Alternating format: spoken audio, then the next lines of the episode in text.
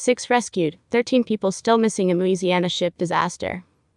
19 people were on board the 129 foot commercial lift vessel when a left Porteous Coast Guard reports that it had rescued six people so far. The search is still ongoing for 13 others.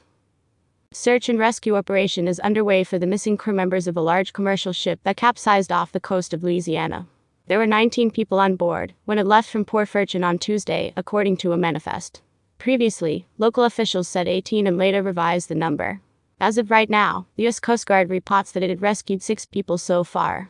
The search is still ongoing for 13 others. The search and rescue operation included an HC 144 Ocean Sentry plane from Corpus Christi, Texas, and four private vessels, in addition to several Coast Guard ships, boats, and a helicopter. The 129 feet lift boat capsized about 8 miles from Port Fourchon on Tuesday evening. The area experienced a weather phenomenon, a wake low, Tuesday afternoon, which resulted in winds of 70 to 80 miles per hour that would have made seas very rough.